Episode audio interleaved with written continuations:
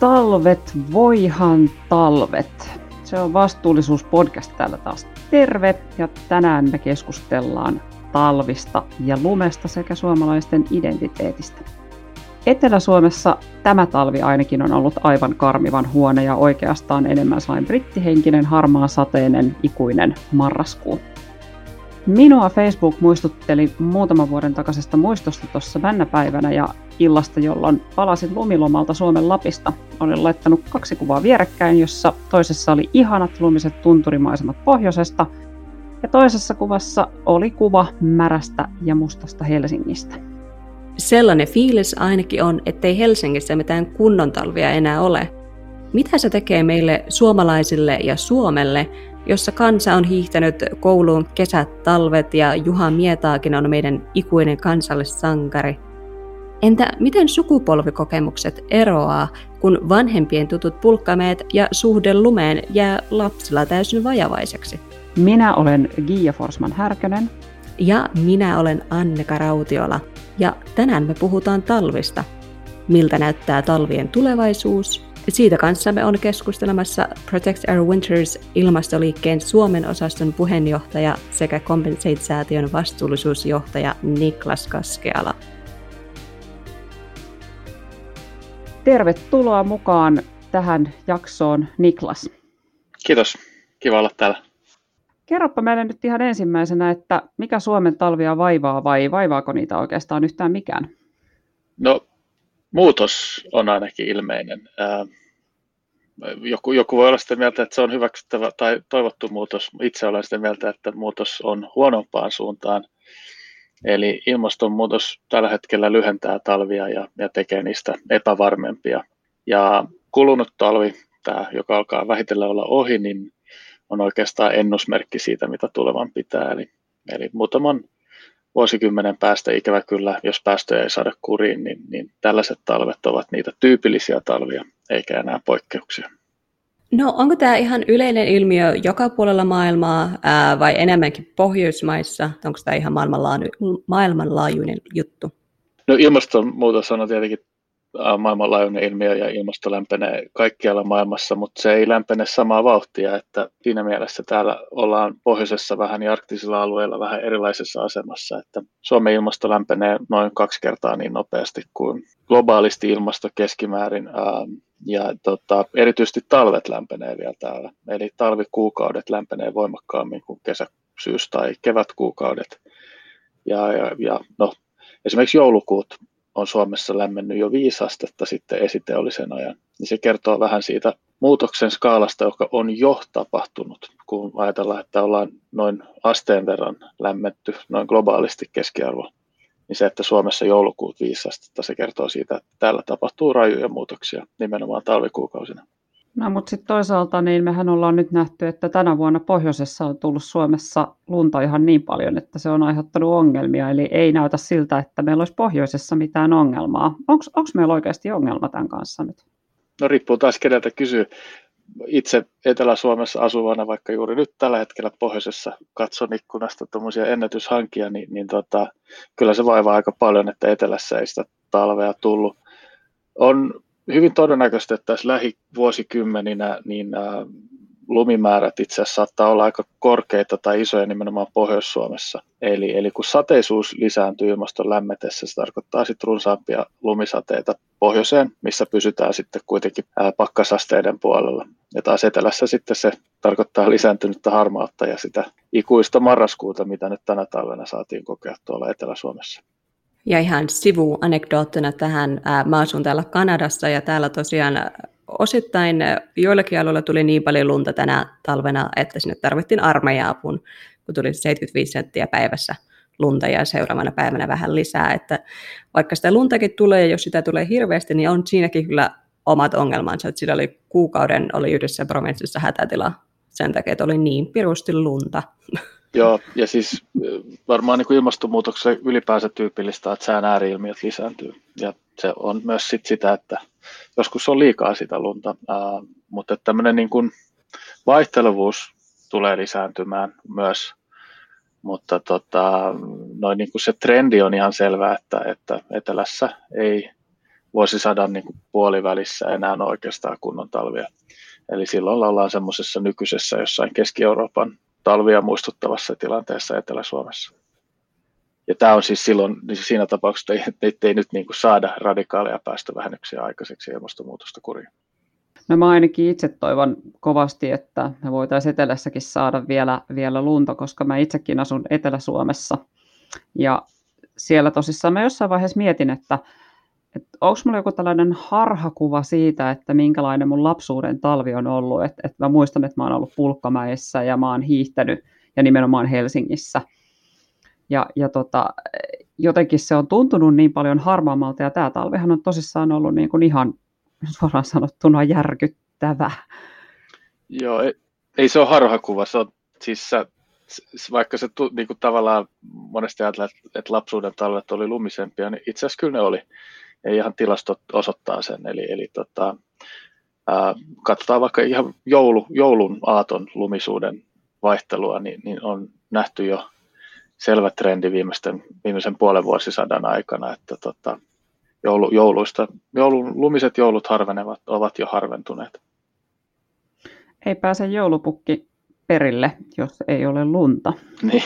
Joo, kyllä se aika hankalaksi menee. Ja mä oon nyt kymmenisen vuotta asunut täällä Kanadassa ja yksi joulu on ollut, että ei ollut lunta ollenkaan ja joulupäivänä oli 25 astetta lämmintä.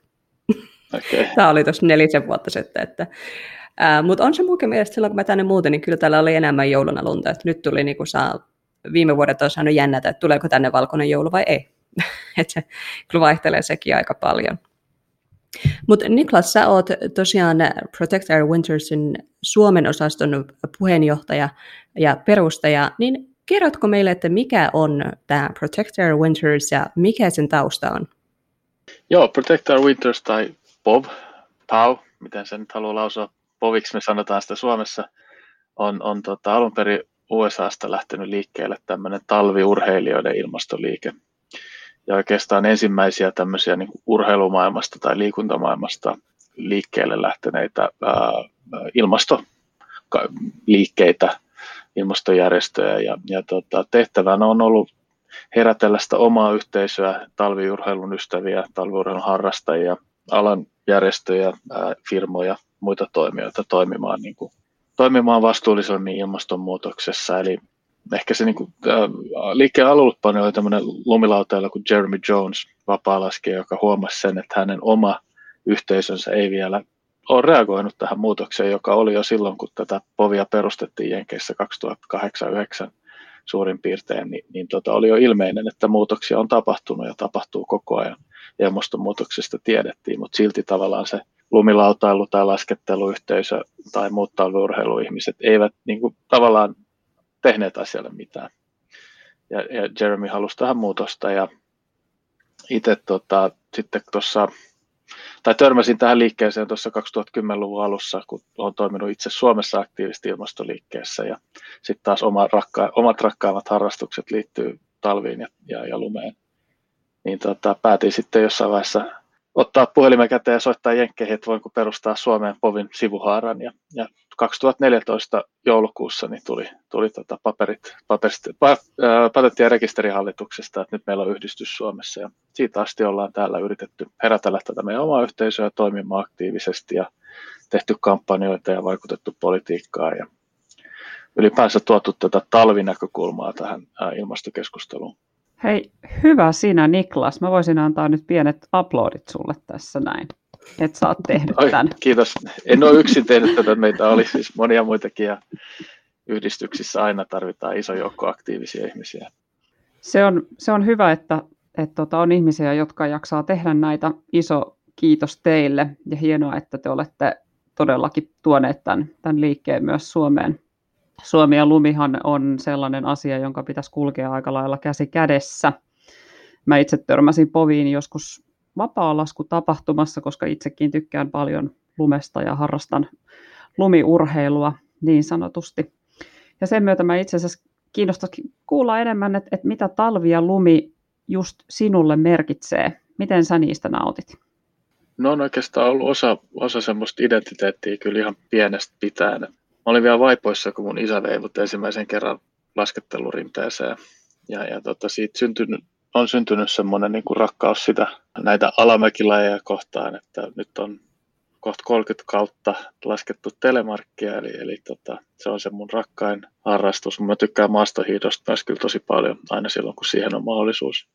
Mutta yleensä niin kuin, musta on vaan kiva olla läs, lumen, niin kuin, että lumi on läsnä. Kun mä menen johonkin hiihtokeskukseen tai lomalle paikkaa, jossa on lunta, niin mä nautin vaan siitä ilmapiiristä, mitä se lumi tuo. Se jotenkin tuo semmoista rauhallisuutta ja, ja ei mun tarvi välttämättä edes päästä sinne mäkeen tai sinne ladulle, jotta mä voisin, voisin niin nauttia siitä. Ää, mä asuin lapsuuteni ulkomaille paikoissa, jossa ei ollut ihan hirveästi lunta, niin ehkä siinä on sitten syntynyt semmoinen ajatus, että, että joskus pitää niin kuin, vähän niin kuin reissata tai nähdä vaivaa, että sen lumen luokse pääsee, niin sen takia sitä ehkä sitten arvostaa vielä enemmän. Mutta tota, omien lasten myötä on saanut sitten taas ihan semmoisen niin uudenlaisen touchin siihen lumeen ja tästä niin kuin talvien pelastamisesta on tullut yhtäkkiä vielä astetta henkilökohtaisempaa, että haluaisi säilyttää ne, sen niin kuin ilon, mitä lumi tuo myös tuleville sukupolville ja ehkä omille mahdollisille lapsenlapsille joskus. Että se, että on sentti lunta maassa aamulla, kun lähdetään päiväkotiin tai, aamun, tai, tai päivän askareisiin lasten kanssa, niin se vaan se niin kuin suunnaton ilo, mikä se heille tuottaa ja, ja ne lumiukot ja enkelit, mitä heti ruvetaan tekemään ja muuta, niin se on kyllä semmoinen asia, mitä mun mielestä olisi todella sääli, jos, jos maailmassa ei olisi. On ja se on tässä vaiheessa jo, jo tota, kun on talvet pitänyt keksiä omille lapsille tekemistä myöskin ja, ja siellä sataa ulkona lähinnä ja on harmaata, niin vaikea on saada itsensä ja myöskin lapsensa motivoitua, että miksi pitäisi lähteä. Että se, että siellä olisi sitä lunta ja voitaisiin laskea pulkkamäkeen ja se ilo, kun on just tullut se edes se senttilunta, niin sehän on ihan, ihan uskomaton lapsen silmissä se ilo.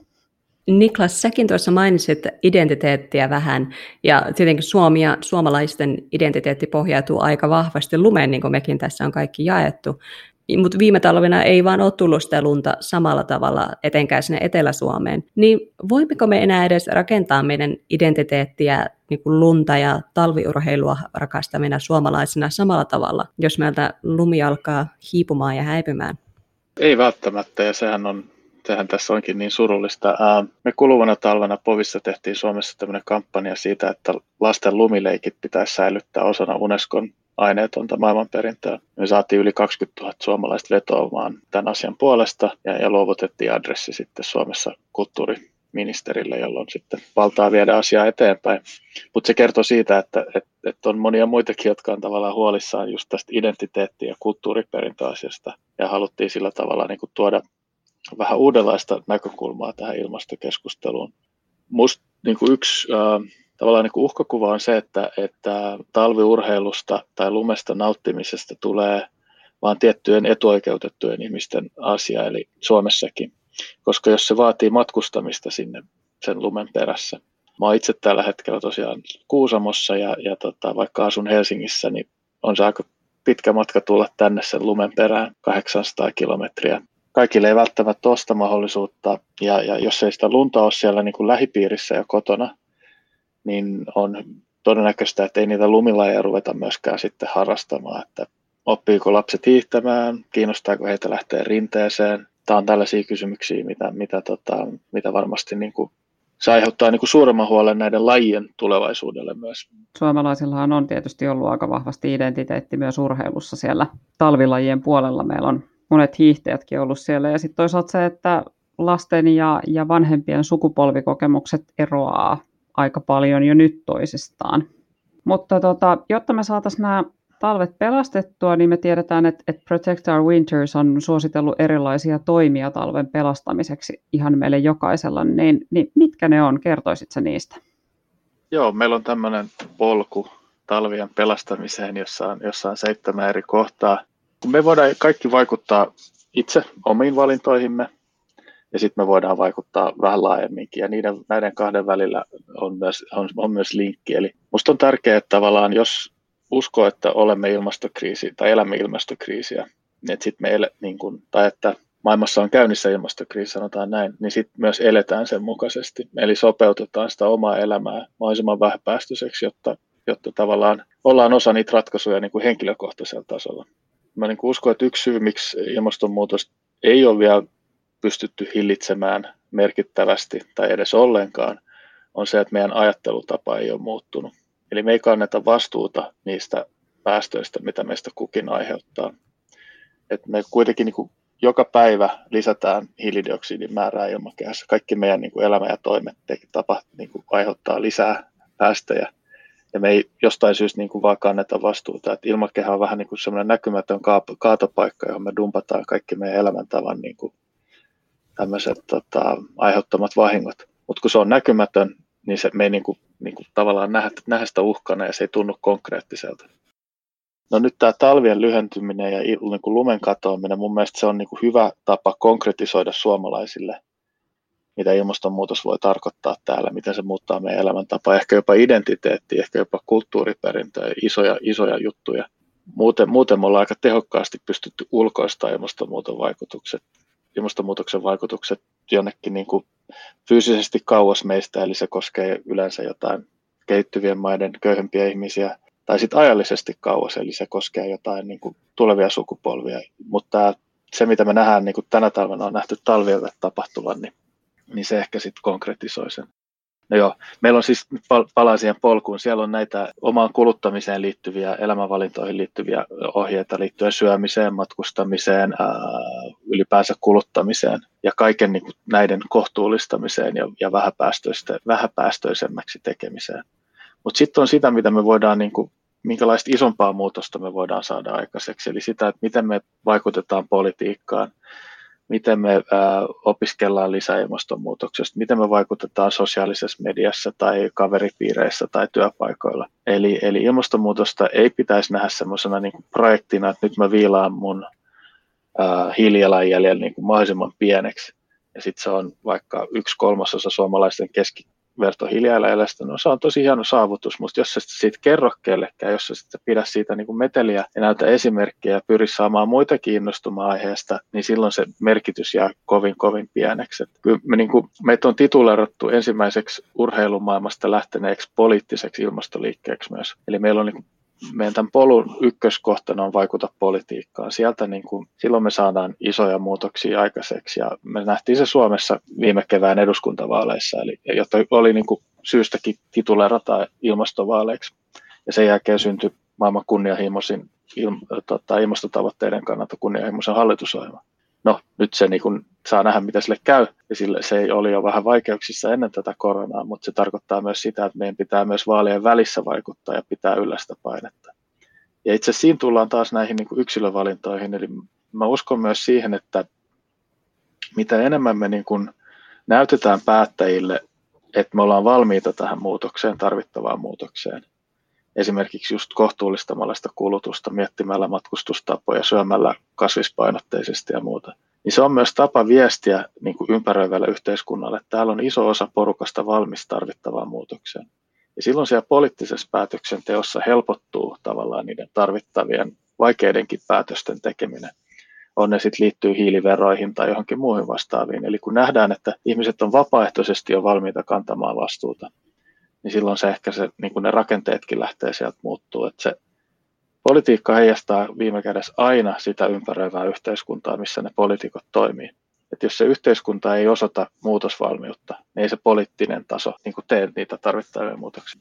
Aivan, erittäin hyviä pointteja ja tämä polku on todella hyvä seurattavaksi ja senhän näkee kokonaisuudessaan sieltä nettisivuilta eli protectourwinters.fi, jos joku haluaa sieltä käydä sitä vielä tutkimassa. Mä haluaisin pureutua näistä yhteen, kun sä puhuit tästä ilmastonmuutoksesta puhumisesta joko somessa tai työkavereille tai kavereille lähipiirille. Erittäin hyvä juttu, mutta sitä ei hirveästi aina oteta oikein hyvin vastaan. Eli tulee vähän semmoista vähättelyä tai tulee kädenheilautuksia just tätä, että no se on vuosikymmenien päässä, ei se meihin vaikuta ja ja näin. Ja moni ei edes välttämättä halua siitä aloittaa keskustelua, koska se periaatteessa tarkoittaa sitä, että jonkun pitäisi muuttaa sitä kulutuskäyttäytymistä, mikä ei tietenkään onnistu niin kuin sormia napsauttamalla. Niin olisiko sinulla jotain vinkkejä, miten suosittelisit, että tällaisia keskusteluista käytäisiin? Joo, on totta, että niin kuin monesti ilmastokeskustelu koetaan vähän niin kuin syyllistävänä tai, tai siltä, että joku tulee neuvomaan, miten mun pitää elää ja muuta. Ja se, sitä, sitä ehkä niin kuin tulisi kieltämättä tuota, tulisi välttää, mutta samalla on, on niin kuin hyvä tehdä, osoittaa tarvittavan muutoksen suuruus ihmisille, jotta ymmärretään mittakaava. Mä en usko, että ihan kaikki vielä ymmärtää, miten isoja muutoksia me tarvitaan niin kuin myös meidän kulutustavoissa ja, ja, ja tota, siinä, että me siirrytään vähän hiiliseen elämään. Jos ajatellaan, että Suomi haluaa saavuttaa hiilineutraalin 2035, mikä on meidän hallituksen tavoite, niin se tarkoittaa, että suomala- keskiverto suomalaisen päästöistä, henkilökohtaisista per capita päästöistä, noin 75-80 prosenttia pitää kadota seuraavan kymmenen vuoden aikana. Ja, ja jos, nyt, jos mä konkretisoin sen tarvittavan muutoksen, niin suomalaisen, keskivertosuomalaisen ää, vuosittainen hiilijalanjälki on tällä hetkellä noin 10 tonnia CO2-ekvivalenttia. Tämä CO2-ekvivalentti nyt tässä on merkit, merkityksellinen, vaan merkityksellistä on se, että miten paljon sen pitää pienentyä seuraavan kymmenen vuoden aikana, jos me halutaan saavuttaa Pariisin, ensinnäkin Pariisin ilmastosopimuksen tavoitteet ja Suomen hiilineutraaliustavoitteet. Niin sen pitäisi olla tuossa vuonna 2030 noin 2-3 tonnia, jos on nykyään 10 tonnia. Eli, eli tota, 75 80 prosenttia päästöistä pitäisi kadota jonnekin seuraavan kymmenen vuoden aikana. Ja se jäljelle jäävä 2,5 tonnia suurin piirtein, niin sillä ei esimerkiksi lennä edes Kanarialle ja takaisin nykyisillä niin lentokoneilla ja päästöillä. Ja, ja niin kuin sillä pitäisi sillä kahdella ja puolella tonnilla niin kuin suurin piirtein koko vuosi pystyä elämään niillä päästöillä. Jos mä nyt niin kuin mietin itse, että mä, no erilaisilla, näitä erilaisia hiilijalanjälkilaskureita on paljon, mutta, mutta niin kuin itse pääsen ehkä johonkin neljään ja puoleen viiteen tonniin vuodessa päästöjä. Mä elän siis täysin hyvää keskiluokkaista elämää ja kaksi lasta ja rivitaloasunto ja autokin ja kaikkea. Ja silti mä pystyn niin kuin elää alle puolella päästöistä siitä, mitä keskivertosuomalainen tarkoittaa. Ja mä haluan osoittaa sen, että se ei tarkoita sitä, että pitää muuttaa johonkin luolaan asumaan ja nuolla sieltä jotain hometta sieltä seiniltä niin kuin hengissä pitimiseksi, vaan, vaan niin kuin vähähiilielämä voi olla ihan hyvää elämää. Mä tein, ihan, mä tein huvikseni tuossa muutama viikko sitten, vähän, vähän kauan, kauemmin sitten tota, hiilijalanjälkitestin sillä, että mä vertasin elämääni kymmenen vuotta sitten nykyelämääni. Mä yritin muistella, minkälaista elämää meillä kymmenen vuotta sitten. Ja mä sillä kymmenenvuotisella, kymmenen vuotta sitten olevalla elämäntavalla pääsin 13 000 tonniin päästöjä vuodessa. Ja nykyään noin neljään ja puoleen. Sitten mä rupesin miettimään, että kymmenen vuoden aikana mun elämän niin kun laatu on parantunut ihan merkittävästi. Tosiaan on saanut kaksi lasta, muuttanut kaksi kertaa isompaan asuntoon, on hankkinut ensiksi auton, sitten vaihtanut sen hienompaan ja parempaan autoon. Mä vietän enemmän aikaa kesämökillä, mun palkka on varmaan tuplaantunut kymmenenvuotisesta. Ja niin kuin kaikilla mittareilla mä elän niin kuin paljon paljon parempaa elämää kuin silloin kymmenen vuotta sitten, niin kuin tavallaan materia- monilla tämmöisillä niin kuin materiaalisillakin mittareilla. Ja mä voin hyvin, mutta silti mun päästöt on laskenut 60 prosenttia. Ja, ja tavallaan niin kuin, mä haluan niin kuin kertoa tämän sen takia, että se, että ihmisten ei pitäisi pelätä niitä niin kuin muutoksia, tarvittavia muutoksia se, että miten mä tästä neljästä puolesta tonnista tiputan vielä kaksi, se rupeaa menee jo sitten vähän hankalammaksi. Siinä sitten tarvitaan jo niinku rakenteellisia muutoksia yhteiskunnassa, että siitä, siihen, miten me tuotetaan meidän energiaa, miten me liikutaan, ja minkälaista ruokaa meille syö, me syödään ja muuta. Sitten pitää jo tulla niinku yhteiskunnan avuksi siitä, että, mutta, mutta se niinku nyt jo voi elää hyvin niinku hyvälaatuista elämää, ei missään nimessä askeettista elämää ja silti vähentää päästöjä merkittävästi. Mä voin itse asiassa olla tästä sillä tavalla täysin samaa mieltä, että mun hiilijalanjälki nyt niin kuin aika monessa laskurissa on ollut siinä suurin piirtein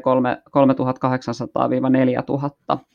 Ja ihan samalla tavalla kun vertaan kymmenen vuotta sitten elämääni, niin elän hyvin erinäköistä elämää, mutta elän kuitenkin oikein mukavaa elämää ja, ja pystyn tekemään sen huolimatta siitä, että on tehnyt tosissaan aika paljon niitä muutoksia. Mullakin on kaksi lasta ja mulla on auto ja ei ole rivaria, niin. mutta ihan oma, oma koti, mutta sitten päästään just siihen, että tästä mun on tosi vaikea lähteä laskea enää, koska, koska niin kuin loput päästöt tulee melkein just esimerkiksi asunnon lämmittämisestä. Mm. Ja mä en pysty kerrostaloasunnon lämmitysmuotoa muuttamaan että niin kuin paljon voi tehdä, mutta sitten jossain vaiheessa se raja tulee ja sitten me päästään siihen politiikkaan. Mutta nyt itse asiassa se, mikä meidän kysymys oli myös sulle, oli se, että miten tästä, miten tästä niin kuin, miten näitä keskusteluja voi tavallaan käydä? Joo, joo, totta. Joo, ehkä mä vähän harhauduin tuohon, mutta mun tavoite oli varmaan sanoa, että osa, oman esimerkin näyttäminen on tosi tehokas tapa ja, ja, ja niin kuin me tiedetään hyvin sosiaalipsykologiasta siitä, miten niin kuin ihmiset muuttaa käyttäytymistään silloin, kun he näkee omaan viiteryhmäänsä kuuluvien ihmisten muuttavan käyttäytymistä. Eli, eli niihin niin kuin omaan tavallaan semmoiseen sosiaaliseen viiteryhmään, on ne sitten työkavereita tai opiskelukavereita tai perhettä tai muuta, niin voi ehkä parhaiten muut, niin kuin vaikuttaa sille, että näyttää omalla esimerkillä, miten pystyy niin kuin just hyvin jatkaa semmoista hyvää elämää ja silti vähentää niitä päästöjä. On, niin kuin yksi klassinen esimerkki on se, että kun on tutkittu, että miten aurinkopaneele yleistyy esimerkiksi omakotitaloalueella, niin se on yksi, kaksi naapuria asentaa, niin yhtäkkiä niitä alkaa olla kaikilla. Eli syntyy semmoinen niin kuin myönteinen kierre tietyllä tavalla, että, että siitä tulee se uusi normi. Tämä niin kuin, tämmöinen niin vapaaehtoinen käyttäytymismuutos on, on niin kuin silloin, siinä on paljon potentiaalia, mutta se tarvii myös tueksi niitä rakenteiden muuttamista, että totta kai sitten ää, ei me voida niin kuin laskea sen varaan, että tietyt ihmiset esimerkillään näyttää ja kaikki lähtee heitä seuraamaan, mutta silloin niin kuin vaikutusta myös siihen, että ne poliittiset päättäjät huomaa, että tuolla on porukka, joka on valmis muutokseen ja kantaa nyt jo vastuuta, niin silloin myös heidän on, niin kuin, niin kuin he heijastelevat tietenkin sitä omaa äänestäjäkuntaansa ja sitä kautta ehkä tekevät myös kunnianhimoisempia päätöksiä. Oma esimerkki ilmeisesti nyt, se on sun vinkki, että se on se tärkein. Niin, se on ehkä yksi, joo, ja, ja sitten niin äh, jakaa niitä käytännön äh, vinkkejä, mitä, mitä tota, millä, niin kuin, millä, miten helpoilla päästöillä, pää, as, päätöksillä oikeastaan voi niitä päästöjä vähentää. Mut, ja sitten se, niin kuin, mistä tämä pidempi selitys lähti liikkeelle, on myös se, että kerrotaan ihmisille, että miten suuri se tarvittava muutos on. Ää, ei, ei sillä tavalla, että syyllistetään ihmistä siitä lähtötasosta, mikä heillä on tällä hetkellä, että hei, 10 000 kiloa päästöjä, hyi hyi, vaan että ehkä enemmänkin, että hei, ymmärrättekö, miten iso yhteiskunnallinen muutos meillä on tässä edessä – ja sitten sanoi, että hei mä pystyin itse nipistämään viisi tonnia niistä päästöistä tinkimättä niin kuin oikeastaan mistään. Että miksi et säkin voisi tehdä tai, tai niin kuin kokeile säkin. Et, joo, et ymmärretään niin kuin tarvittavan mit, muutoksen mittakaava on yksi asia ja sitten toinen on ehkä se oma esimerkki. Mutta sitten sit törmää tällaisissa tapauksissa, niin törmää aika paljon myös sellaiseen, missä sanotaan sitten, että no mutta et, et ei yhden yksittäisen ihmisen teoilla ole mitään merkitystä. Miksi mä muuttuisin, kun ei muutkaan muutu? No mä sanoisin taas, että jos uskoo ilmastonmuutokseen ja ilmastokriisiin, mutta ei sitten niinku sopeuta omaa käyttäytymistään siihen, niin se on, se on, niinku, se on jo moraalisestikin vähän niinku vaikea tilanne ja ihminen elää niin sanotusti silloin semmoisessa kognitiivisessa dissonanssissa, että mä uskon, että moni saa myös mielenrauhaa siihen, että jos uskoo, että ilmastonmuutos on totta ja että ilmastokriisi on vakava, että myös toimii niin kuin tavallaan niiden arvojen mukaisesti. Ei, ei kaikki välttämättä lähde tuohon mukaan, eikä me välttämättä, ei meidän kaikki tarvitse tähän niin kuin voittaakaan puolellemme. Riittää, että me voidaan, riittää, että riittävän, riittää, että riittävän moni lähtee tähän mukaan. Että mä en käyttäisi niin kuin turhaa energiaa-aikaa niin kuin jankkaamiseen sellaisten ihmisten kanssa, jotka esimerkiksi kyseenalaistaa koko ilmastonmuutoksen olemassaolon. Ää, niitä ihmisiä tuskin pystyy millään asia-argumenteilla käännyttämään. Ilmastotietoisuus, niin kuin, tavallaan yksi iso ongelma ilmastoviestinnässä on ollut se, että niin kuin, me ollaan tuotu lisää faktoja ja tietoja koko ajan vaan pöytään. Niin kuin hirveä määrä vyöryy koko ajan, tulee erilaisia raportteja, tiedemaailma sanoo sitä ja tätä, mutta se ei ole niin kuin oikeastaan muuttanut vielä mitään. Me, koska, yksi, mun mielestä yksi syy on se, että meiltä puuttuu niin kuin, tavallaan semmoinen nar- muutosnarratiivi, semmoinen positiivinen narratiivi, että hei, muuttamalla me voidaan olla sinut itsemme kanssa ja, ja, ja tota, niin kuin, ää, vai kukin voi kantaa vastuuta ja se voi itse asiassa tuoda jotain ihan uutta ja, ja niin kuin parempaa elämää kuin mikä se aikaisempi elämä on. Tuskin kukaan jää niin kuin kaipaa jotain saastuttavia autoja tai, tai niin kuin huonoa ilmanlaatua ja muita asioita, mitä, mitä meidän nykyinen elämäntapa aiheuttaa. Et mä uskon, että sen niin kuin, faktojen lisäksi tarvitaan just tämmöistä niin kuin, niin kuin, narratiiveja, jotka on houkuttelevia ihmisiä lähteä mukaan niin kuin, tavallaan semmoiseen muutosliikkeeseen. Aivan, eli siis toivoa siitä, että tulevaisuudessa on jotain positiivistakin, että ei se ole vain niin yhtä taistelua ja huonompaa tulevaisuutta, jos jotain muuttaa, että ne tulee niitä positiivisiakin muutoksia. Mutta sanoisitko sä, ehkä kiteyttäisitkö niin, että nämä ilmastodenialistit ja eikö se edes suomenkielinen sana, eli nämä, jotka ei usko tuota, ähm, ilmastonmuutokseen tai siihen, että se ei heihin vaikuta henkilökohtaisesti. Onko sun mielestä parempi idea vaan niin kuin sanoit, että jättää tämä ryhmä sikseen ja keskittyä näihin, jotka on vähän, ähm, vähän vastaanottavaisempia tälle tiedolle ja toiminnalle? Joo, no mä, musta on niinku, se riippuu ehkä vähän minkälaisessa positiossa he on missäkin niinku kontekstissa ja, ja, ja ehkä jopa maassa. Et, et Suomessa se niinku, tavallaan ilmastodenialismi ei ole mikään kovin merkittävä no ehkä meillä on yksi, yksi erittäin iso populistipuolue, jossa on niitä denialistejä paljon, ja kannattajakunnassakin saattaa olla niitä, mutta itse mutta sielläkään niin kuin puoluekaan ei kiellä ilmastonmuutoksen olemassaoloa, he vaan on sitä mieltä, että Suomen ei tarvitse tehdä ehkä ihan niin paljon kuin muut, mitä muut. Sitten taas, en tiedä Kanadasta, mutta että esimerkiksi USA on niin kuin ääriesimerkki siitä, että miten paljon vaikutusvaltaa näillä denialisteilla ja heidän rahoittajilla ja taustatahoilla on. Uh, että se riippuu vähän niin kuin kontekstista, kannattaako heihin niin kuin kiinnittää huomiota vai ei.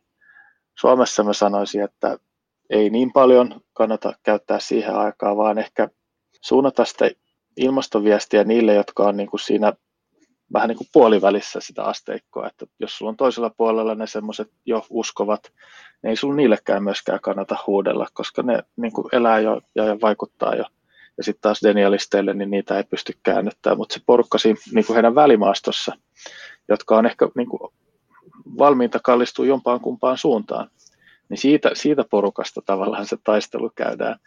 Ja, ja jos se porukka rupeaa isommassa mittakaavassa tekemään muutoksia ja äänestämään ää, niin kuin ilmastokärjellä ja muuta, niin silloin se niin kuin tavallaan ää, iso, isompi laiva saattaa kääntää suuntaan helpostikin. Joo, mä katselen näitä asioita usein just pohjois-amerikkalaisesta vinkkelistä, eli tuota, Yhdysvaltoihin tulee kiinnitettyä aika paljon huomiota, mutta siis ää, erittäin hyvä juttu, jos Suomessa on huomattavasti vähemmän ää, näitä ilmastonmuutoksen kieltäjiä, mitä, mitä täällä meidän tai mun naapurimaassa tällä hetkellä. Tämä antaa mulle toivoa. Me, joo, ja, siis, ja, ja tähän on niin dataa ja myös erilaiset gallupit antaa, antaa hyvää taustatukea tälle ajattelulle, eli, eli tota, meillä on ilmastobarometreja ja muita, jotka niin kuin kertoo siitä, että valtaosa suomalaisista on erittäin huolissaan ilmastonmuutoksesta ja valtaosa suomalaisista haluaa tiukempia tai kovempia ilmastotoimia ja ovat valmiita siihen itsekin.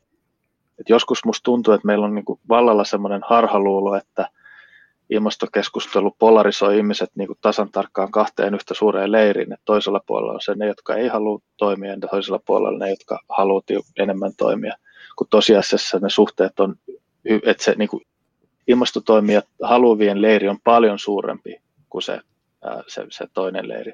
Ja se ehkä unohtuu joskus jopa mun mielestä poliitikoiltakin, että heiltä puuttuu rohkeus ja, ja tota, sen takia me tarvitaan myös lisää niin kuin fakto, faktapohjaisia tutkimuksia siitä, että mitkä ihmisten ilmastoasenteet on ja, ja myös just näitä narratiiveja, jotka niin kuin ei perustu siihen, että meidän pitää luopua asioista. Siitähän niin kuin, mua ärsyttää todella paljon sen luopumisen narratiivi.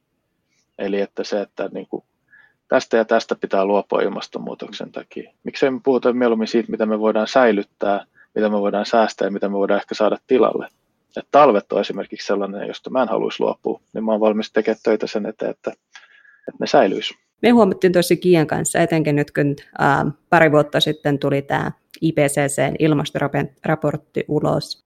Tietysti osa ihmisistä oli järkyttynyt ja sanoi, että ne muuttaa käyttäytymistä, mutta kuitenkin ihan suomalaisissakin tuli esille sitä, että ei kyllä he jatkaa lentämistä samaan tapaan, koska se ylläpitää taloutta ja se turismia ei voi lopettaa jossain Malediiveilla, koska sitten Maledivit menee konkkaan ja tämän tyylistä juttua. Mitä sä sanoisit tähän, että lentämistä jatketaan samalla tavalla mitä ennenkin, sillä että se tukee taloutta ja tukee turismia jossain siellä tuhansien kilometrin päässä?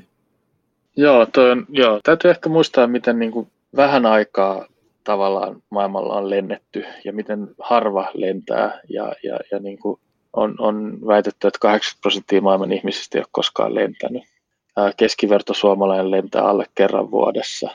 Briteissä, niin kuin, muassa oliko se jotain 60-70 prosenttia Briteistä ei lennä lähes ollenkaan. Että se niin kuin lentäminen keskittyy hyvin pienelle joukolle ihmisiä, jotka tekee sitä sit usein paljon. Et toki on, niin kuin, on, on myös niitä, jotka kerran vuodessa lähdetään jonnekin lentomatkalle lomalle ja, ja en mä tiedä, onko se nyt niin paha, mutta sitten on niitä, jotka lentää tosi paljon. Ja on ne sitten työkseen tai, tai, tai vapaa-ajalla. Ja monesti puhutaan itse asiassa silloin aika paljon niin kuin hyvätulosista ja korkeasti koulutetuista ihmisistä ja, ja muista. Ja, ja niin kuin, eli eli niin kuin se on loppujen lopuksi aika pieni joukko ihmisiä, jotka niin näkee sen lentämisen niin välttämättömänä. Mäkin itse aikaisemmin lensin tosi, no en tiedä tosi paljon, mutta mä olen tehnyt töitä kehitysyhteistyön parissa ja, ja silloin tuli niin kuin käyty paljon pitkiäkin matkoja aika eksoottisissakin paikoissa ja totta kai vapaa-ajallakin jonkun verran, mutta nyt taitaa kohtuulla, no on yli, ainakin yli neljä vuotta edellisestä vapaa-ajan lennosta. Ja, ja tota, en mä tiedä, joskus se tuntuu vähän siltä, että, että jää jostain paitsi, mutta sitten toisaalta niin kuin, mä en pysty perustelemaan sitä itselleni, kun mä tiedän, miten suuren haitan se aiheuttaa. Mä oon kuullut paljon siitä, että monissa perheissä niin lasten, ilmasto, tai lasten ilmastoherääminen ja, tai nuorten ilmastoliike on vaikuttanut siihen, että lapset kyseenalaistaa vanhempien, niin kuin, ei meidän tarvitse lähteä lomalle sinne jonnekin lentään, että tehdään jotain muuta. Että sieltäkin se muutos saattaa lähteä. Toki yksi iso asia tuossa lentämisessä on se, että se on te- keinotekoisen halpaa ja sen hinnassa ei näy sen ilmastohaitat. Eli, eli se, että me ylipäänsä vaikka verotettaisiin lentokerosiini, että niin kuin kaikissa muissa liikennemuotoissa oikeastaan, niin, niin tota, kuitenkin maksetaan jonkinnäköinen vero siitä polttoaineesta, mutta lentoliikenteessä ei. Niin tota, ihan tällaisetkin seikat saattaisi tehdä siihen Taimaan loman niin kuin tupla, kallistaa sen tuplasti, jolloin, jolloin se ehkä niin kuin sen houkuteltavuus saattaisi olla vähän erilainen. Mm, mutta tässäkin varmaan semmoinen niin kuin tässä tarvitaan siis näitä rakennemuutoksia just verotukseen ja, ja politiikkaa ja muuta, mutta sitten myös semmoinen ajattelutavan eli normin muuttaminen ja just siitä, siinä voi just nämä omat esimerkit vaikuttaa, eli Suomessakin on lähtenyt liikkeelle tämmöinen niin kuin maata pitkin matkustamisen trendi ja, ja kotimaan matkailu niin kuin, suosio kasvaa, Ruotsissa on nähty samanlaista. Ja Ruotsissa on niin tämä Flygskam, lentohäpeä ilmiö, joka vaikuttaa. Mä en tiedä, onko se niin niin kuin tavallaan häpeän kautta, onko se niin kuin kauhean hyvä asia. Mä ehkä mieluummin korostaisin niin kuin sitä, että mitä voi saada esimerkiksi lähimatkailusta tai maata pitkin matkailussa. Mä en itse innostu hirveästi ajatuksesta lähteä junalla jonnekin niin kuin viikkoreissa tai junalla jonnekin ja sitten niin kuin, käyttää siihen itse matkustamiseen paljon aikaa. Mä innostun paljon enemmän siitä, että mä pysyn lähellä kotia. Niin kuin löydän uusia ulottuvuuksia niin kuin ihan tosi tosi lähialueita tai sitten lähimaista, esimerkiksi niin kuin Ruotsista tai Baltiasta tai muualta, että tota, joskus ei, tarvi, ei aina ei tarvitse lähteä merta edemmäksi kalaan. Joo, paljon hyviä pointteja tässä sun vastauksessa. Mä itse vetäsin tuossa Malaga-Helsinki-Malaga-välin maata pitkin junalla. Tarkoitus siis oli nimenomaan tehdä se mahdollisimman nopeasti ja kaksi ja puoli päivää mä sain siihen suuntaansa menemään olisi ollut nautinnollisempaa tehdä se kylläkin ajan kanssa ja pysähtyä siellä vähän vaikka Pariisissa syömään hyvä illallinen tai Barcelonassa vähän hengailemaan ja käymään vaikka Gaudipuistossa, mutta ei ollut mikään mahdoton homma. Ja itse ehkä vähän jopa innostuin siitä niin, että mä luulen, että se lastenkin kanssa onnistuisi itse asiassa yllättävän hyvin se maata pitkin matkailukin. Tota, me ollaan varmaan molemmat itse asiassa, just niin kuin Annika mainitsikin tuossa noin, niin kuultu sitä just, että turismi on, on yksi tärkeä syy jatkaa ihan samaa mallia ja sen myötä tietysti sen talousvaikutukset, että niitä ei niin kuin voi ihan heti tota, katkaista ja se tekee hyvää, että sinne viedään rahaa.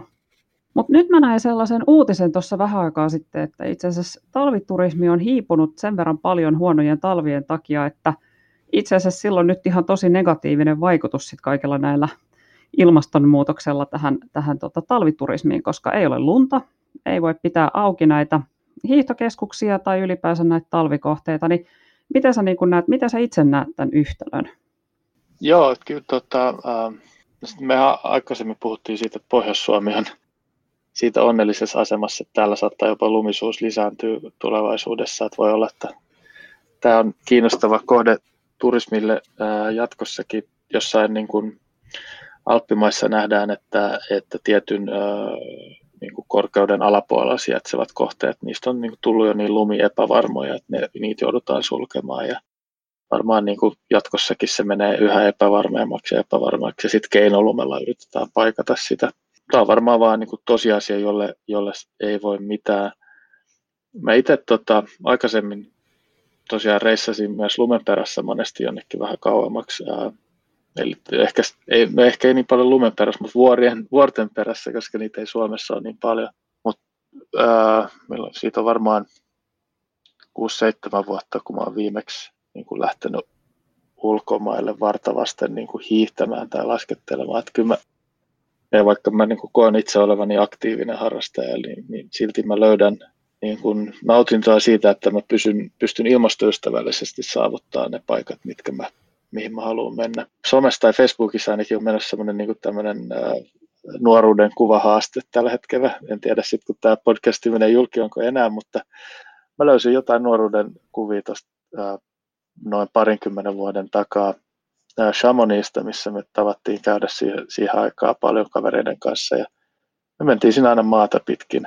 Silloin me ei tehty sitä ilmastosyistä, vaan sen takia, että se oli halvin tapa päästä sinne. Me oltiin opiskelijoita.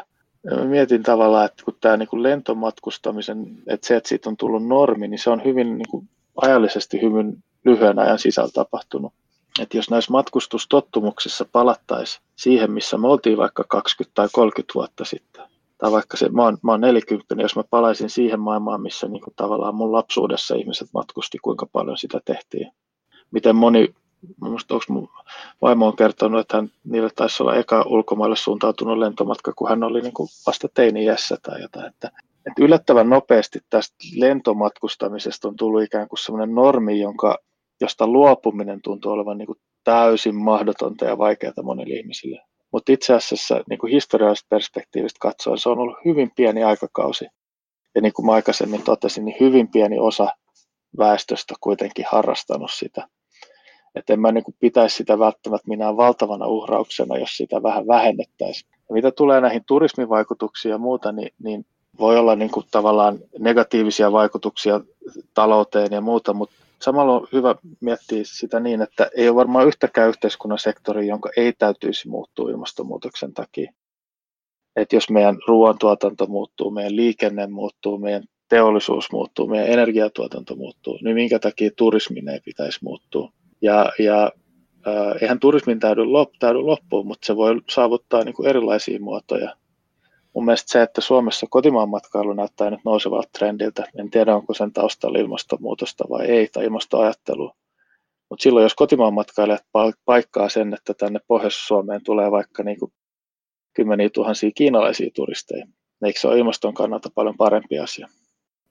Tuossa tuli hyviä pointteja. Mä olen miettinyt tätä lentämistä myös siltä kannalta, että siitä on tullut vähän osittain, ensinnäkin se on hirveän halpaa, kyllä mä muistan, kun mä Euroopassa asuin, niin kyllä tuli lenneltyä, kun mä asuin Briteissä, niin kyllä sieltä aika usein tuli lenneltyä Italiaan ja Ranskaan ja Saksaan, koska se oli oikeasti kympin menopaluumatka, mikä on ihan naurettavaa. Ja tietysti sekin, että on siinä vähän niin kuin tota statusta sen puolesta, että jos nyt lentää jonnekin eksoottisesti jonnekin Balille, niin on se nyt niin hienoa.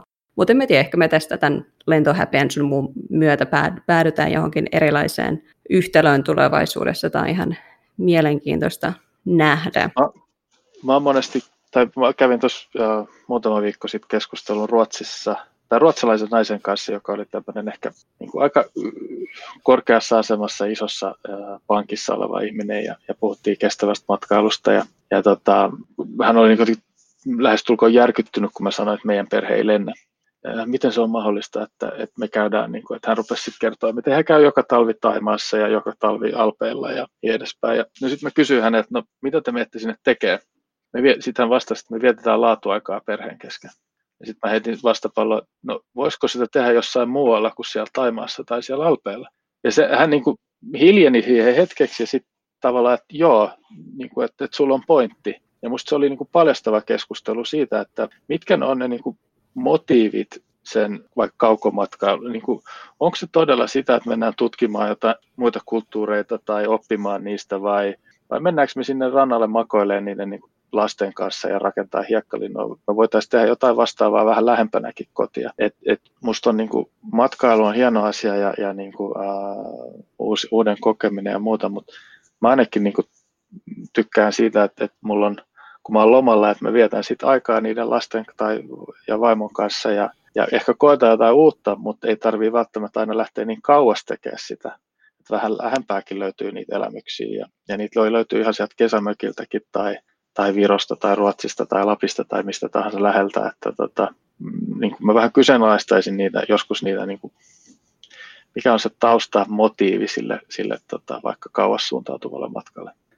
No tuohon on itse asiassa aika, aika moni myöskin vastannut, paitsi niin, että, että Suomessa tosissaan esimerkiksi tänä talvena oli ikuinen marraskuu, ja mitä enemmän me tietysti matkustetaan ja aiheutetaan päästöjä, niin se, se pidemmäksi se marraskuu todennäköisesti muuttuu siellä Etelä-Suomessa, eli me joudutaan jatkossa sitten vaan niin kuin tekemään sitä enemmän, jos me halutaan sitä aurinkoa. Eli moni hakee sieltä kyllä sitten ihan sitä valoa, ja sitten on tosissaan se, että, että tota, aika moni myöskin tähän vastaa siis sen, että, että matkailu avartaa ja, ja se saa uusia impulseja, se auttaa ihmisiä ymmärtää toisia paremmin. Joskin sitä ehkä vähän kyseenalaistan tällaisen niin kuin normi, normiturismin nimissä sanotaan näin, että just mennään sinne, sinne Taimaahan ja pääasiassa käydään siellä juomassa mangosmuuteja rantabaarissa ja maataan rannalla, niin että sä ihan kauheasti siitä kulttuurista siinä, siinä opi. Mutta mut miten sitten niinku tällainen, että sä lähdet lähdet tavallaan sinne niin ihan vaan hakea sit sitä valoa, mitä Suomesta ei saa? No, joo, mä, mä oikein, mä, vaikea sanoa, koska mulla ei ole tarvetta hakea sitä valoa. Ää, musta mä saan niin kuin valoa siitä ulkoilusta siellä pimeässäkin, jostain, jos ymmärrätte mitä mä tarkoitan, että, että tavallaan niin kuin voi olla keinoja pitää itsensä virkeänä myös, myös sen ikuisen marraskuun aikana. Ää, me käytiin tänä talven mun tyttären kanssa tosi paljon Talmassa laskemassa, joka on Helsingin lähellä tämmöinen niin kuin ihan pieni nyppylä, jossa oli keinolunta. Meillä oli aina ihan superhauskaa. Ja, ja niin kuin mä mietin just esimerkiksi lapsille, niin, niin tota, että onko vanhemmilla joskus niin kuin jotenkin perusteluja kohdasta matkailua, että, no, että lapset saavat kokea sitä sun tätä. No ehkä niin kuin mun nuorempi lapsi ei ole koskaan lentänyt, ei se ole koskaan niin kuin, vikissyt siitä mitään tai muuta. Et, et, et, et, onko se vaan niin kuin, tapa vanhemmille oikeuttaa sitten se, se asia. Mutta tuohon, joo, jos joku sitä valoa kaipaa, niin en, en, mä, en mä osaa sanoa, mitä, mitä muita vaihtoehtoja siihen sitten on. Mutta tota, ehkä suosittelen niin kuin miettiä, että onko se sen arvosta, että just, just jos niin kuin ymmärtää tavallaan ne haitat ja se mittaluokka mitä, mitä paljon päästöjä vaikka kaukomatkailusta nimenomaan syntyy, niin, tota, niin ehkä silloin se auttaa, auttaa ymmärtämään, että ehkä pärjättäisiin vähän vähemmälläkin. Ja katsotaan, miten tämä koronatilanne vaikuttaa siihen nyt, kun kaikki on pakotettuja olemaan matkailematta. Toki nyt se on vähän erilaista, kun pakotetaan olemaan kotonakin vielä, mutta, tota, mutta voisiko tämä olla sellainen, joka luo uusia käytäntöjä siihen, että esimerkiksi työmatkailu vähenee ja, ja, ja, ja niin edelleen, että tota, saa nähdä. Raitis ilma, kirkasvalolamppu ja D-vitamiinia, niin kyllä silläkin johonkin asti pötkii Suomen talvessa. ja hän on tästäkin hyvä esimerkki, kun sä oot Espanjassa viettämässä talveen montaa kuukautta, niin ei mun mielestä ole niin poissuljettua sellainenkaan trendi, että ihmiset alkaa tekemään tätä enemmän, että mennään niin pidemmäksi mm. aikaa kauemmas, esimerkiksi just talveksi etenkin nyt kun mainitsit tuon korona, niin nythän tässä monet on etätöissä ja varmasti huomata, että kas, kyllä ne onnistuu ne etätyöt, vaikka on ehkä ennen ajateltu, että ei mitenkään. Mm. Joten ehkä tämä on hyvä sysäys niin kuin siihen suuntaan, että miksenpä olisi talven etätöissä, vaikka sieltä Espanjasta tai Marokon auringosta ja on siellä sen neljä kuukautta.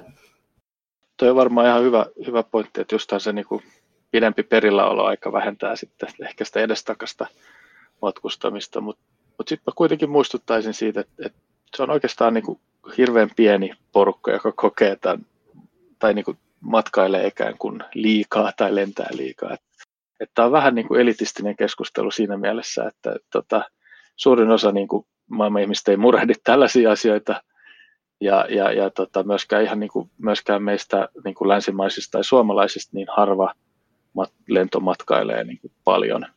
Eli, eli se on niin kuin pieni porukka, jolla, joka, jonka voi siis merkittävästi vähentää omia päästöjä kyllä vähentämällä niitä matkoja. Ja, ja ehkä tässä mun omassa talviurheiluyhteisössä on paljon sitä porukkaa, jotka, jotka vois niitä valintoja tehdä ja me pyritään niin kuin kans ehkä kannustamaan ja luomaan esimerkkejä ja miet, niin kuin miettiä sitä, miten lähi- ja, ja kotimaan matkailu voi olla vaihtoehto myös talviurheilun harrastamiselle.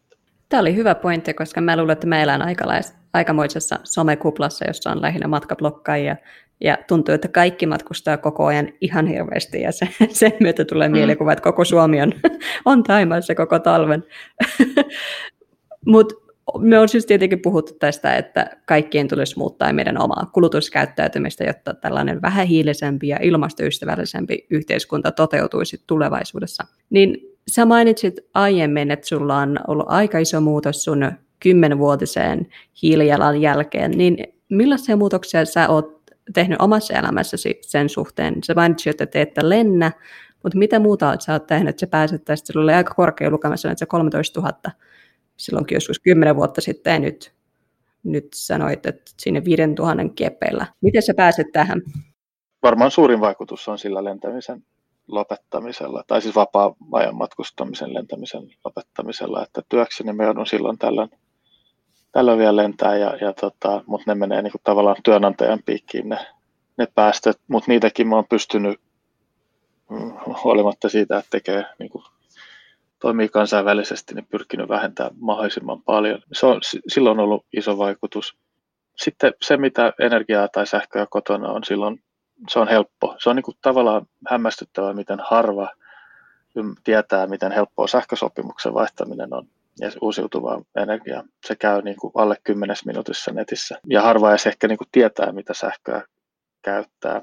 Ja, ja, ja vielä ehkä lisänä, että uusiutuva energia on yhtään sen kalliimpaa. Se on yleensä nykyään jopa saattaa olla halvempaa kuin niin sanottu sekasähkö. Eli sekin niin kuin hoituu käden käänteessä se sähkösopimuksen vaihto. Gia mainitsi tuossa aikaisemmin, että asut, kerrostalossa, etkä voi vaikuttaa siihen, miten asunto lämpiää. Se on Helsingissä totta, toki totta, että meillä niin kuin tarjotaan kaukolämpönä kivihiil, kivihiilellä tuotettua kaukolämpöä, mutta itse asiassa nykyään voi jopa asuntokohtaisesti äh, maksaa pientä lisää siitä, että saa uusiutuvaa kaukolämpöä. Eli siinä saa niin kuin, äh, esimerkiksi meidän taloudessa niin lähti noin to, tuhat äh, kiloa päästöjä vuodessa pois, kun vaihdettiin siihen. Meidän auto on kulkenut bioetanolilla jo mitä varmaan viitisen vuotta, neljä, viisi vuotta. Ja siinä on, äh, se tuottaa vähemmän päästöjä. Ää, ruokavalio on muuttunut, en ole vegaani tai, tai tota, tai yksinomaan kasvisruokaa syöjä, mutta, mutta pyrin syömään aina kun mahdollista, niin, niin sellaista ruokaa, joka on, on, on vähän päästöistä. Eli ihan tällaisista niin kuin, valinnoista. Eh, niin sitten tuohon niin yleiseen ehkä kuluttamiseen, niin mä pyrin kyllä niin kuin, tavallaan ostaa mahdollisimman vähän uutta ja, ja, ja käyttää loppuun se, mitä on. Ja, ja itse asiassa mä toivon, että tämä koronatilanne kanssa ehkä saa ihmiset heräämään, miten turhaa niin semmoinen muodin orjallinen seuraaminen esimerkiksi on, että nyt kun ollaan kotioloissa siellä verkkareissa ja kalsareissa, niin tajutaan, että, että, että onko siinä niin mitään järkeä. Uh, Mutta tulee välillä niin kuin fyysisesti paha olo, kun mä menen johonkin kauppakeskukseen ja mä katselen sitä niin kuin tavaran määrää ja vaatteiden määrää mä tein aikaisemmin töitä lasten oikeuksien parissa ja, ja niin kuin vähän tutustuin silloin siihen tai perehdyin enemmän niin kuin tekstiiliteollisuuden tuotantoketjuihin ja oloihin, missä, missä tekstiilejä tuotetaan. Tekstiileillä on valtava hiilijalanjälki myös. Siinä meillä on niin kuin varmaan monilla, monilla parannettavaa. Ja siinäkään niin kuin ei tarvitse mun mielestä niin kuin, ei tarvitse kuin palata siihen elämään, mitä oli ehkä muutama vuosikymmentä edes kymmenen vuotta sitten, kun ei ollut pikamuoteja ja tällaisia asioita. Että nämä on tämmöisiä niin kuin loppujen lopuksi ihan viime vuosina tapahtuneita asioita, joista me voitaisiin ehkä vähän niin kuin luopua ja, ja peruttaa taaksepäin ja silti elää ihan hyvin ja, ja niin kuin pärjätä. Että, että nyt mulla on tämmöinen kokeilu menossa, että mä en osta vuoteen mitään itselleni tekstiiliä tai elektroniikkaa tai muuta tämmöistä niin ei-päivittäiseen ruokaa syömiseen tai vaikka hygieniaan liittyvää asiaa ja katsotaan, miten se menee. Että tota, toistaiseksi ei ole tullut kertaakaan hinkua hankkia mitään. Niin ehkä sitten taas vuoden jälkeen saa nähdä, että tota, e, se, niin kuin, että tämä saattaa opettaa siihen, että, että oikeasti pärjää sillä olemalla, olemalla olevalla tavaramäärällä, mitä tuolla kotona kuitenkin tuntuu olevan ihan riittävästi kyllä. Tämä on mutta tosi hassua, että sä mainitsit esimerkiksi tuon ostolakon, koska mä en ole sitä niin kuin kertonut edes mun omalle perheelle, mutta mäkin olen ostolakossa. Ne vaan ehkä sitten tajuu sen jossain vaiheessa, että heille ei ostetakaan yhtään mitään uutta enää. Mutta tota, ajattelin kokeilla ihan samanlaista, että pärjääkö, pärjääkö tässä vuoden ostamatta mitään. Mulla oli ihan hirveän vaikea, kun me oltiin tota, vuoden maailman ympäri matkalla ja sitten meillä oli, kaikilla oli yksi rinkka kamaa.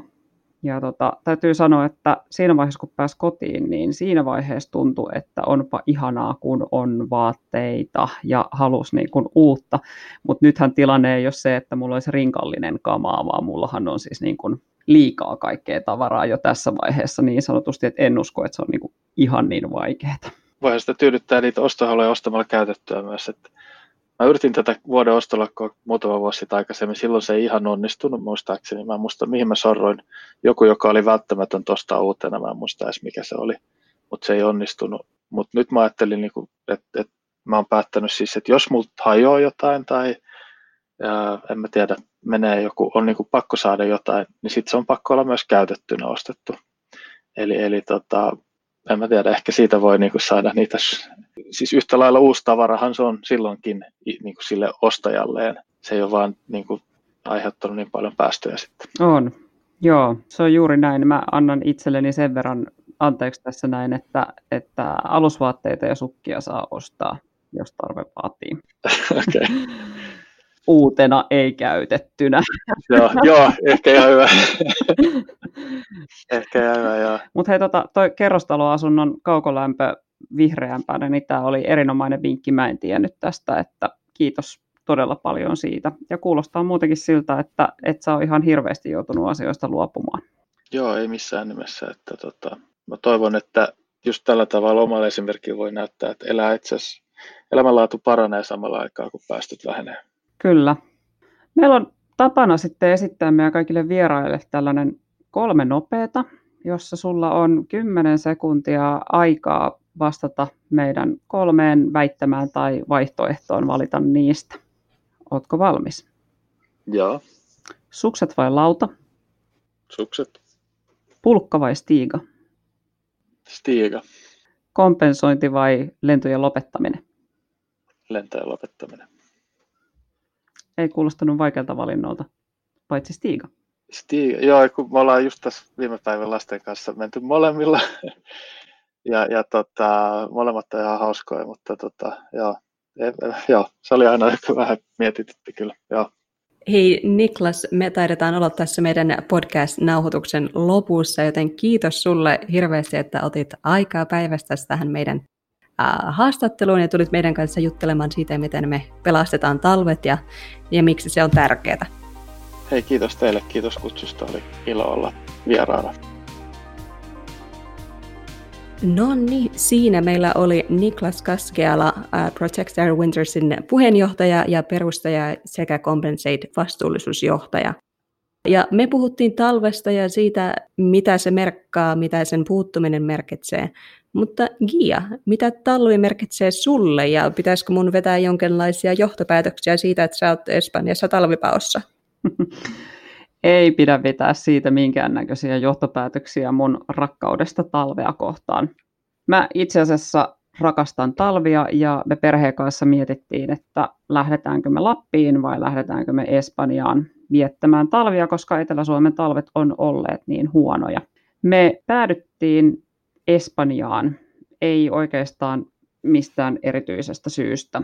Täälläkin me käydään itse asiassa tuossa kahden tunnin päässä Sierra Nevadassa laskettelemassa. Oikein erinomainen lumikohde ja, ja tota, ne asiat, mitä mä kaipaan, on tietysti just se, että pääsee laskettelemaan, pääsee luistelemaan, pääsisi pulkkamäkeen ja muuta, mutta kun se ei toteudu Etelä-Suomessa, niin, niin se, on niin kun, se on tosi kurjaa. Että mä oon itse asiassa muutamalle ystävälle todella, todella kateellinen, jolla on tuolla Kuusamossa ja Lapissa kodit, ja, ja he, siis kotikodit, eli toisin sanoen lapsuuden kodit, käyvät siellä niin usein, ja, ja heidänkin lapset saa vielä kokea ihan oikean talven. Mutta sä oot Annika sen sijaan Kanadassa, ja, ja tota, sehän on tunnetusti myöskin tällainen talvimaa. Mikä sun suhde on talven?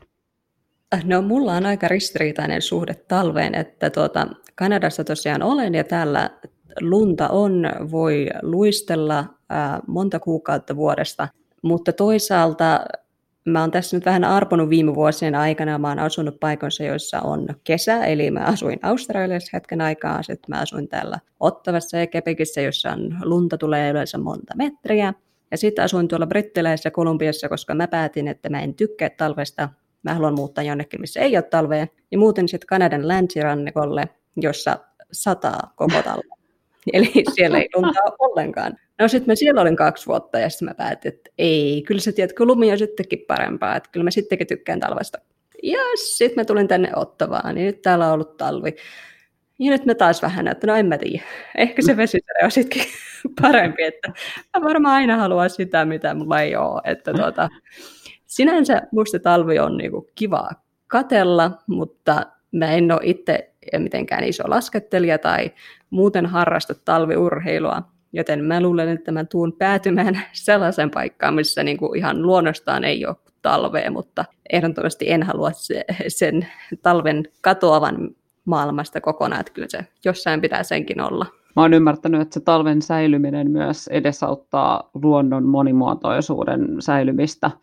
Eli toisin sanoen meiltä katoaa iso osa luonnosta myöskin, jos meillä katoaa talvet, sieltä katoaa kasveja ja sieltä katoaa eläimiä. Ja itse asiassa on paljon sellaisia kasveja, jotka ei edes säily, ellei ole kunnon talvea, ja sekin ilmeisesti on ollut tuolla Etelä-Suomessa nähtävissä.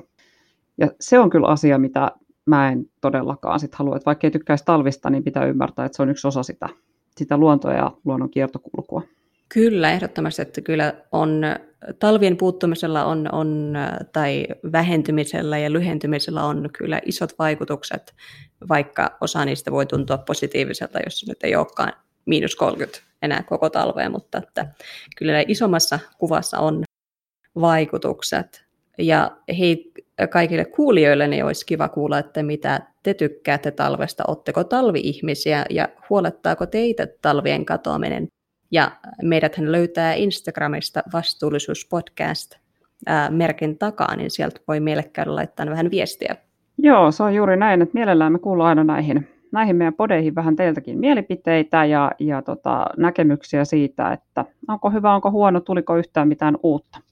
Mä sain tästä keskustelusta Niklaksen kanssa ainakin sen uuden, että mä tiedänkin, että vaikka mä en pysty käymään siellä meidän kerrostalon pihalla poraamassa sitä maalämpöä, niin, niin mä pystynkin nyt itse asiassa ihan saman tien katsoa, että mä saisin tuohon kaukolämpöön vähän vihreämmän vaihtoehdon meidän kerrostaloasuntoon.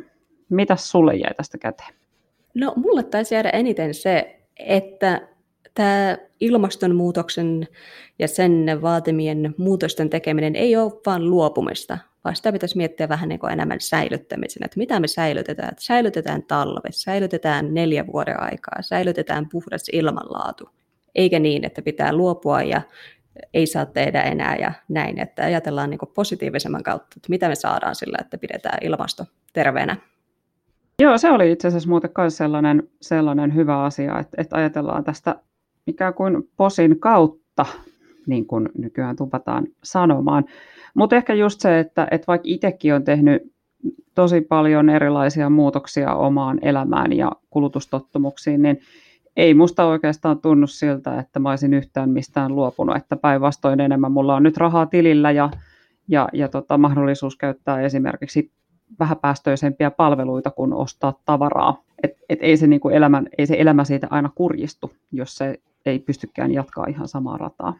Ei, ehdottomasti ei ole näin, että tuota, positiivisia vaikutuksia kyllä on, ja näistä pitäisi varmaan tehdä ihan erikseen oma jakso siitä kaikesta, että mitä kaikkea hyvää tällä voidaan saavuttaa, mutta se taitaa olla tarina toiselle kertaa. Otetaan tämä meille mukaan ja lähdetään tästä suunnittelemaan sellaista jaksoa, missä puhutaan vain positiivisista vaikutuksista. Kiitos kaikille kuulijoille. Tämä oli tämä vastuullisuuspodcast tältä erää. Palataan taas asiaan.